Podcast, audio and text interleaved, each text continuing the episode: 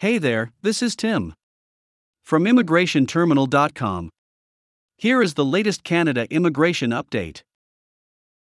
Employment in Canada falls for the first time since April 2020. Public health measures always play a vital role in the labor market.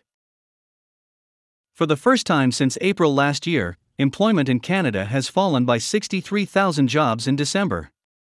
The rate is equivalent to about 0.3%. The reason?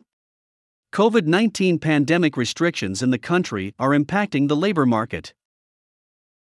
In December 2020, about 1.1 million Canadian workers were negatively affected by the economic crisis that came into prevalence to curb the spread of COVID 19. In April 2020, the number was almost 5.5 million. Part time employment saw a fall by 2.9% or 99,000 in December. Many of those people who have lost their part time employment are young people aged between 15 and 24 years, and those aged 55 or beyond. Self employment has fallen by 62,000.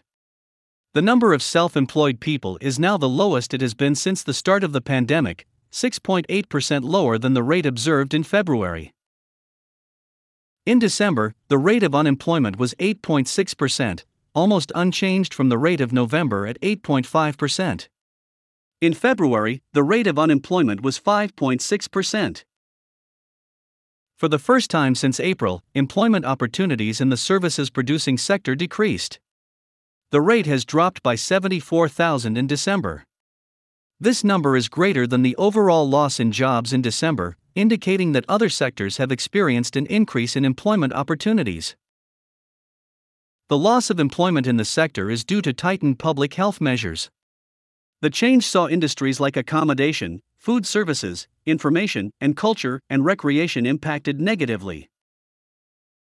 In December, however, employment opportunities in manufacturing have experienced an increase of 15,000. COVID 19 impact on the provincial labor markets. The public health measures that have been implemented in different provinces are reflected by the conditions of provincial labor markets. Employment has gone down in Manitoba, Nova Scotia, Saskatchewan, and Prince Edward Island.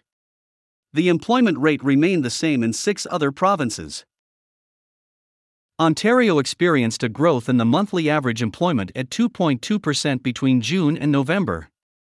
However, in December, the employment growth was again stalled. Employment in Quebec did not change for the third month in a row, with stringent public health measures since October. Quebec tightened its own measures even further this month by launching a province wide curfew between 8 p.m. and 5 a.m. The new rule has the potential to negatively impact Quebec's employment.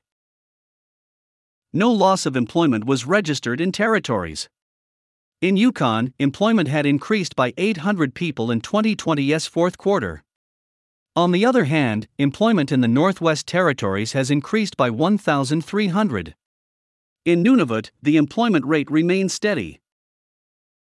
Canadians job hunting in a pandemic.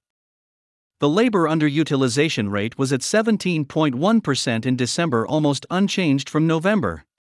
The rate has been decreasing since April when it was 36.1%.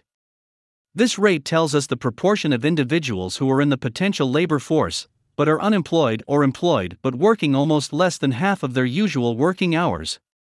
Some include individuals who need slash want a job, but are not actively looking for one.